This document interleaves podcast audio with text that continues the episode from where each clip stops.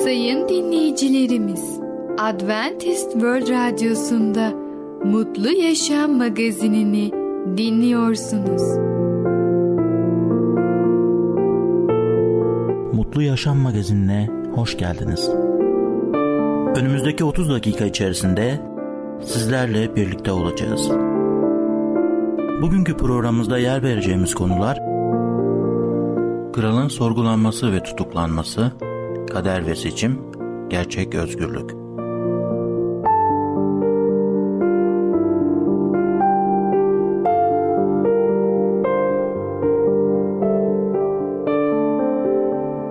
Adventist World Radyosu'nu dinliyorsunuz. Sizi seven ve düşünen radyo kanalı. Sayın dinleyicilerimiz, bizlere ulaşmak isterseniz e-mail adresimiz radio.umutv.org radio.umutv.org Bizlere WhatsApp yoluyla da ulaşabilirsiniz. WhatsApp numaramız 00961 357 997 867 06 00961 357 997 867 06 Şimdiki konumuz gerçek özgürlük. Özgürlüğe nasıl sahip olabiliriz? Merhaba değerli dinleyicimiz. Bereket Dağı'ndan Düşünceler adlı programa hoş geldiniz. Ben Tamer. Bugün sizlerle birlikte olacağım. Bugünkü konumuz gerçek özgürlük. Dünyanın geri kalan kısmı bu büyük insan deneyimini izlerken insanlar yasayı bildikleri ve buna uyumlu yaşadıkları takdirde gerçekten özgür olabileceklerini kavradılar. İnsan konumunu tam olarak bilebilirdi. Hem anayasal haklarına sahipti hem de anayasayı karşı sorumlulukları vardı. Birey bunlardan birini önemsemediği takdirde diğeri acı çekecekti. Aldırış etmeyen pek çok seçmen daha sonra kendilerini yönetiminin hoşlanmadıkları sınırlamalarını altında bulunduklarında bu gerçeğin farkına varmışlardır. Aynı anayasamızın çatısı altında büyük başarılı olması gibi Hristiyanlık da kutsal kitapta bildirilen yasalarla uyumlu olarak gelişip yayılır. Aynı anayasanın altında yaşayan insanlara özel ayrımcılık ya da yorum yapılmaksızın eşit olarak uygulanması amaçlandığı gibi kutsal kitapta tüm insanlığın en üstün anayasası olarak herhangi bir istisna ya da özel yoruma yer vermeksizin yetkisi altında yaşayan herkese yasaların eşit olarak uygular. Anayasa nasıl bir ülkedeki en üstün yasaysa kutsal kitapta aynı şekilde Tanrı'nın en yüksek yasasıdır. Çünkü Tanrı ruhsal yasalarını kutsal kitapta bildirmiştir. Kalıcı vaatlerini kutsal kitapta yazdırmıştır. Tanrı insan soyunu kurtarma planını kutsal kitapta açıklar. Doğadaki harikalar bize Tanrı yasalarının işleyişini gösterir. Bulutsuz bir gecede başını kaldırıp yıldızlara bakın ve Tanrı'nın işlerinin görkemini sessizlik içinde saygı dolu bir hayranlık duymayan var mıdır? Astronotlarımız bile Rabbi uzay büyüklüğünün yaratıcısı olarak övdüler. Bahar geldiğinde tüm yaratılışın yeni bir yaşam ve diri bir güçle canlandığını gören hangi yürek coşku duymadan durabilir? Çevremizdeki güzellik ve bollukta Tanrı gücünün yücelliğini ve tasarısının sonsuz ayrıntısını görebiliriz. Ancak doğa bize Tanrı'nın sevgisini ya da lütfunu anlatmaz. Kişisel kurtuluşumuzun vaadini doğada bulamayız. Vicdan iç varlığımızda bize Tanrı'nın huzurunu ve iyi ile kötü arasındaki ahlak farkını bildirir. Ancak bu parçalanmış bir mesajdır. Hiçbir şekilde kutsal kitabın dersleri kadar ayırt edici ve iyi anlaşılır değildir. Gerçek Hristiyanlığın temelinde ilişkin net ve hatasız mesajı yalnızca kutsal kitabın sayfalarında bulunur. Ülkelerin yasaları kaynak olarak on emiri kullanmıştır. Büyük İngiliz hukukçusu Sir William Blackstone şöyle demiştir. Kutsal kitap her zaman İngiltere örf ve adet yasasının bir parçası olarak kabul edilmiştir. Kutsal kitabı yazan insanların hem ifade ettikleri düşüncelerinin hem de sözcük seçimlerinin kutsal ruh tarafından yönlendirildiğinde bütünüyle inanırız. Petrus'un dediği gibi çünkü hiçbir peygamberlik sözü insan isteğinden kaynaklanmadı. Kutsal ruh tarafından yöneltilen insanlar Tanrı sözlerini ilettiler diyor 2. Petrus 1 21. ayet. Pavlus bize kutsal yazıların tümü Tanrı esinlemesidir ve öğretmek, azarlamak, yola getirmek, doğruluk konusunda eğitmek için yararlıdır. Bunlar sayesinde Tanrı adamı her iyi iş için donatılmış olarak yetkin olur diyor. 2. Timoteus 3, 16 ve 17. ayetler. Kutsal kitap yazıcıları içten mesajlarını yazarken yaşamın gerçeklerini yanlış yorumlamaya asla yeltenmediler. Büyük ve küçüklerin günahları özgürce itiraf edildi, insan doğasının zayıflıkları kabullenildi ve kutsal kitap zamanlarındaki yaşam aynen yaşandığı gibi kaydedildi. Kutsal kitabı okurken sayfalar zihin ve yüreklerimizin önüne tutulmuş gurur ve ön yargılarımızı, hatalarımız ve aşağılanışlarımızı, günahlarımız ve üzüntülerimizi yansıtan aynalara benzerler. Gerçek sonsuzdur. Gerçek bir çağın diğer çağ kişiden kişiye, ülkeden ülkeye değişiklik göstermez. İnsan düşünceleri, alışkanlıkları ve ahlak yasaları değişebilir ama her şeyden üstün olan büyük gerçek zaman ve sonsuzlukta değişmeden kalır. Kurtarıcımız İsa Mesih'in mesajı kutsal kitabın öyküsüdür. Kurtuluş öyküsüdür. Geniş bilgiye sahip kutsal kitap öğrencileri eski anlaşmanın başlangıcından itibaren İsa Mesih'in öyküsünü ayrıntılarıyla yazdılar. Çünkü o yeni anlaşmanın olduğu kadar eski anlaşmada da gerçek konusudur. İsa Mesih gerçeği kutsal kitabın sonsuz mesajıdır. Onun öyküsü yaşam, esinlik, sonsuzluk ve cennetin öyküsüdür. Kutsal kitabın amacı gizli değildir. Özel yorum gerektirmez. Her yaşayan varlık için tek açık ve cesur bir mesaj taşır. Mesih'in mesajı ve Tanrı ile barışmamız için sunduğu teklifin mesajı. İsa bir gün Kafernaum yakındaki bir dağda öğrencileriyle birlikte oturdu. Hepsi onun önünde toplandılar. Belki Petrus ve Yohanna onun iki tarafında oturmuş olabilir. İsa bu adanmış öğrencinin her birine sessizce ve yumuşakça bakmış olabilir. Aynı sevecen bir anne babanın aile üyelerine baktığı gibi. Her bir çocuğu ayrı ayrı özel bir nedenden ötürü severek öyle ki her çocuğa seçildiğini ve birisel olarak kucaklandığını hissettirincesine. İşte İsa öğrencilerine böyle sevmiş olmalıydı. Ve aynı İsa Mesih bizi seçiyor. O bizi kurtarmak istiyor ve onun göksel egemenliğin birer vatandaşları olmamızı istiyor. Bize gerçek özgürlüğü bağışlamak istiyor. O bize gerçek yaşamı vermek istiyor. Değerli dinleyicimiz, bugün gerçek özgürlük hakkında konuştuk. Bir sonraki programda tekrar görüşmek dileğiyle hoşça kalın.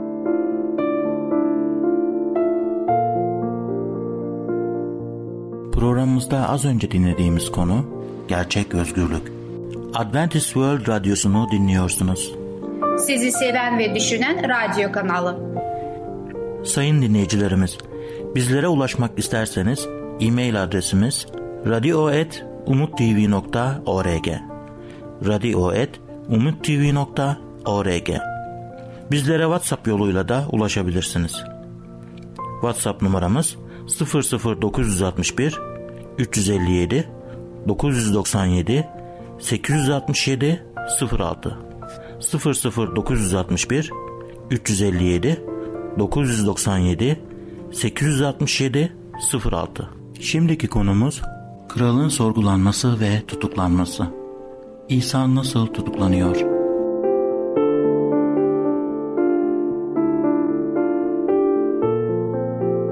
Merhaba ufaklık. Ben Fidan. Kutsal kitaptan Öyküler programımıza hoş geldin. Bugün seninle kralın sorgulanması ve tutuklanması adlı konuyu öğreneceğiz. Kralın sorgulanması ve tutuklanması. Sonraki birkaç gün boyunca İsa küçük bir çocukken sorduğu derin sorular ve verdiği bilge yanıtlarla din bilginlerini şaşırttığı tapınakta halka öğretiş verdi. Tapınaktaki önderlerin şimdiki tavırları öncekinden farklıydı. Bu adamın üzerimize kral olmasını istemiyoruz dediler. Bu yüzden halkın ona karşı gelmesini umarak İsa'ya halkı galeyana getirecek sorular sorarak saldırdılar. İsa'yı dikkatle gözlüyorlardı. Ona kendilerine dürüst süsü veren muhbirler gönderdiler. Onu söyleyeceğim bir sözle tuzağa düşürmek ve böylelikle valinin yetki ve yargısını teslim etmek istiyorlardı. Muhbirler ona öğretmenimiz senin doğru olanı söyleyip öğrettiğini insanlar arasında ayrım yapmaksızın Tanrı yolunu dürüstçe öğrettiğini biliyoruz. Sezar'a vergi vermemiz kutsal yasaya uygun mu, değil mi? diye sordular. İsa onlara ne yanıt verecekti? Eğer evet Sezar'a vergi ödeyin derse Yahudi halkı onu davalarına sadakatsizlikle suçlayacaktı. Öte yandan eğer İsa hayır vergi ödemeyin diye yanıt verirse Roma valisi bu sözleri duyacak ve onu hainlikle suçlayacaktı. Onların hilesini anlayan İsa, bana bir dinar gösterin dedi. Üzerindeki resim ve yazı kimin? Sezar'ın dediler. O da, öyleyse Sezar'ın hakkını Sezar'a, Tanrı'nın hakkını Tanrı'ya verin dedi. İsa'yı halkın önünde söylediği sözlerle tuzağa düşüremediler. Fısıh bayramı olarak adlandırılan yıllık kurban bayramının akşamıydı. Ertesi gün binlerce kuzu kesilecekti. İsa da ertesi gün öldürüleceğini biliyordu. Ama buna rağmen o akşamı öğrencileriyle birlikte son bir akşam yemeği yiyerek geçirdi. Yemek sırasında İsa ekmeği aldı, onu kutsadı, böldü ve yemeleri için öğrencilerine verdi. İsa aynı zamanda içmeleri için onlara bir kasede verdi. Onlara bölünmüş ekmeğin, onun bedenini ve kırmızı üzüm suyunun günahların bağışlanması için dökülen ve yeni anlaşmayı başlatan onun kanı olduğunu düşündüreceğini söyledi. Gece yarısı olunca öğrencilerini alıp Getsemane adlı bir bahçeye gitti. Orada kendisini bekleyen dehşetleri bilerek babasına dua etti. Sonra din önderleri silahlı insanlardan oluşan bir kalabalıkla Getsemani bahçesine vardılar. İsa onlara şöyle seslendi. Niçin haydutmuşum gibi beni kılıç ve sopalarla yakalamaya geldiniz? Her gün tapınakta oturup öğretiyordum. Beni tutuklamadınız. Ama bütün bunlar peygamberlerin yazdıkları yerine gelsin diye oldu. O zaman öğrencilerin hepsi onu bırakıp kaçtı. İsa adamların onu bağlamalarına ve Yahudi önderlerin toplanmış bulundukları başkahin evine götürmelerine izin verdi. Orada pek çok kişi İsa hakkında yalan söylediler. Başkahin topluluğun ortasında ayağa kalkarak İsa'ya hiç yanıt vermeyecek misin? Nedir bunların sana karşı ettiği bu tanıklıklar? diye sordu. Ne var ki İsa susmaya devam etti. Hiç yanıt vermedi. Başkahin ona yeniden Yüce olanın oğlu Mesih sen misin? diye sordu. İsa benim dedi. Ve sizler insanoğlunun kudretli olanın sağında oturduğunu ve göğün bulutlarıyla geldiğini göreceksiniz. Başkahin giysilerini yırtarak artık tanıklara ne ihtiyacımız var dedi. Küfrü işittiniz. Buna ne diyorsunuz? Hepsi İsa'nın ölüm cezasını hak ettiğine karar verdiler. Bazıları onun üzerine tükürmeye, gözlerini bağlayarak onu yumruklamaya başladılar. Haydi peygamberliğini göster diyorlardı. Evet ufaklık, kralın sorgulanması ve tutuklanması adlı konuyu dinledin. Lütfen sen ferisiler gibi İsa'ya imansızlık etme. Bir sonraki programımızda tekrar görüşene kadar kendine çok iyi bak ve çocukça kal. Programımızda az önce dinlediğimiz konu kralın sorgulanması ve tutuklanması. Adventist World Radyosu'nu dinliyorsunuz. Sizi seven ve düşünen radyo kanalı. Sayın dinleyicilerimiz, bizlere ulaşmak isterseniz e-mail adresimiz radio.umutv.org radio.umutv.org Bizlere WhatsApp yoluyla da ulaşabilirsiniz. WhatsApp numaramız 00961 357 997 867 06 00961 357 997 867 06 Şimdiki konumuz kader ve seçim.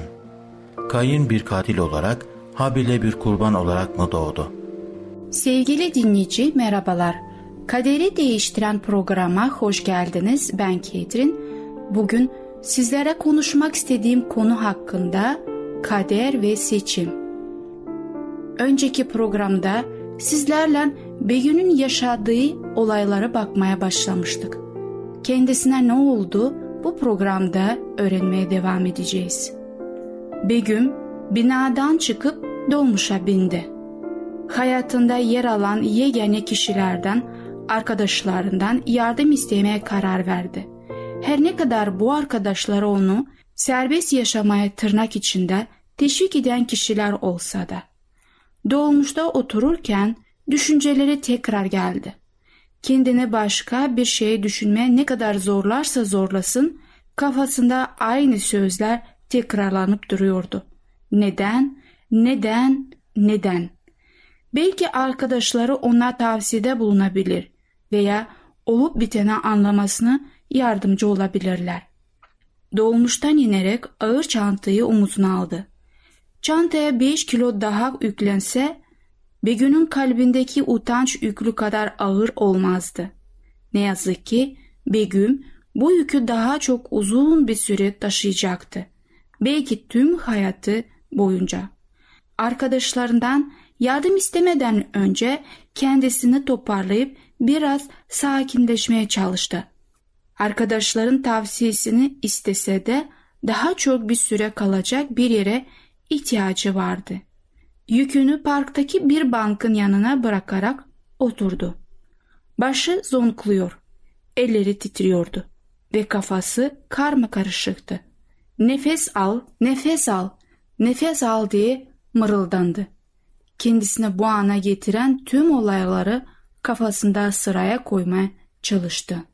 Beş yıl kadar önce Sarıgöl'den taşındıklarını ve ailenin bu yeni kente alışmaya çalışırken geçirdikleri ilk birkaç haftayı düşündü.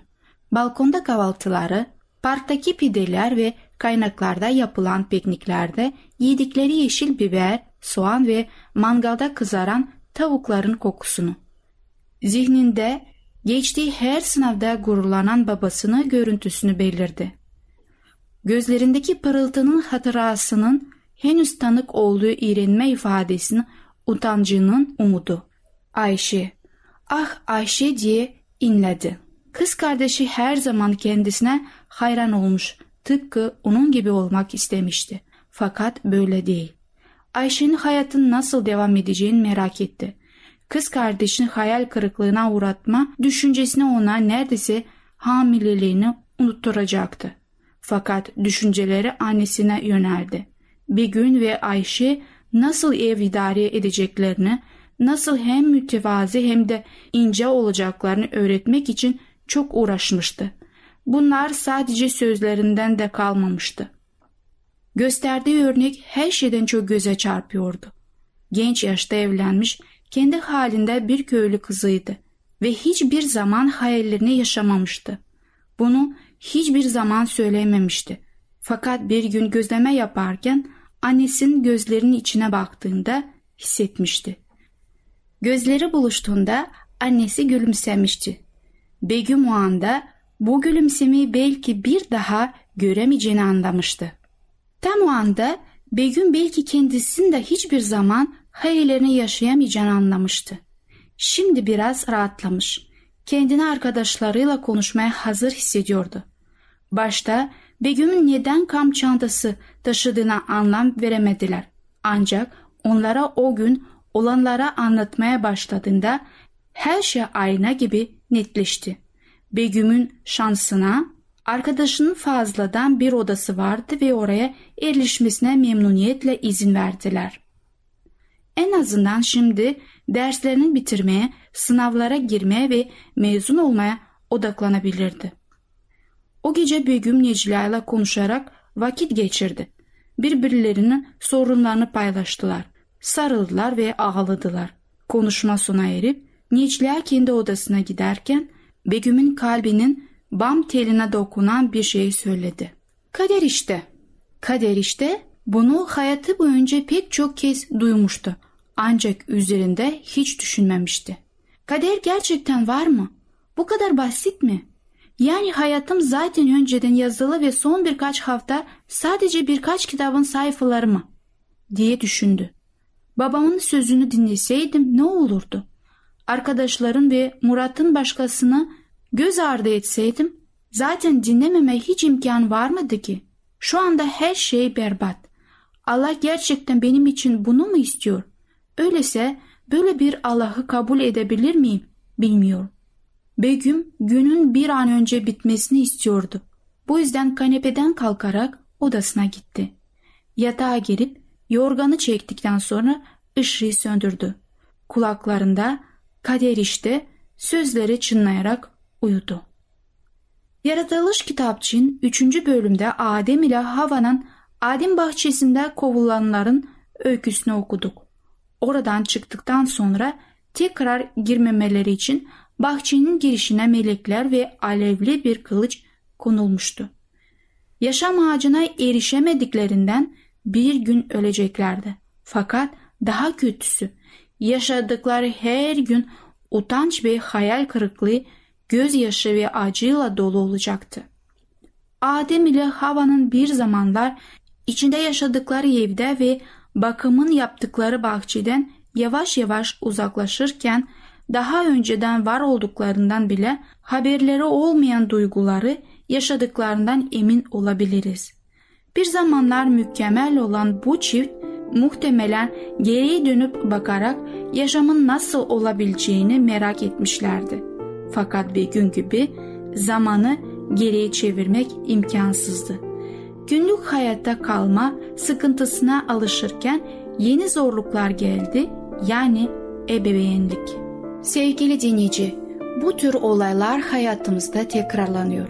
Fakat Adem Hava'da bu olduğu zaman bu tüm insanlığı etkilemiş oldu. Kader ve Seçim adlı konumuzu dinlediniz. Bir sonraki programımızda konumuza devam edeceğiz. Hoşçakalın. Programımızda az önce dinlediğimiz konu kader ve seçim. Adventist World Radyosu'nu dinliyorsunuz. Sizi seven ve düşünen radyo kanalı. Sayın dinleyicilerimiz, bizlere ulaşmak isterseniz e-mail adresimiz radio.umutv.org radio.umutv.org Bizlere WhatsApp yoluyla da ulaşabilirsiniz. WhatsApp numaramız 00961 357 997 867 06 00961 357 997 867 06 Gelecek programımızda yer vereceğimiz konular kalp krizi, dürüstlük öğretmek, cezamı ödedi. Mutlu Yaşam Magazini adlı programımızı her cumartesi aynı saatte dinleyebilirsiniz. Bir programımızın daha sonuna geldik. Bir dahaki programda görüşmek üzere, hoşçakalın.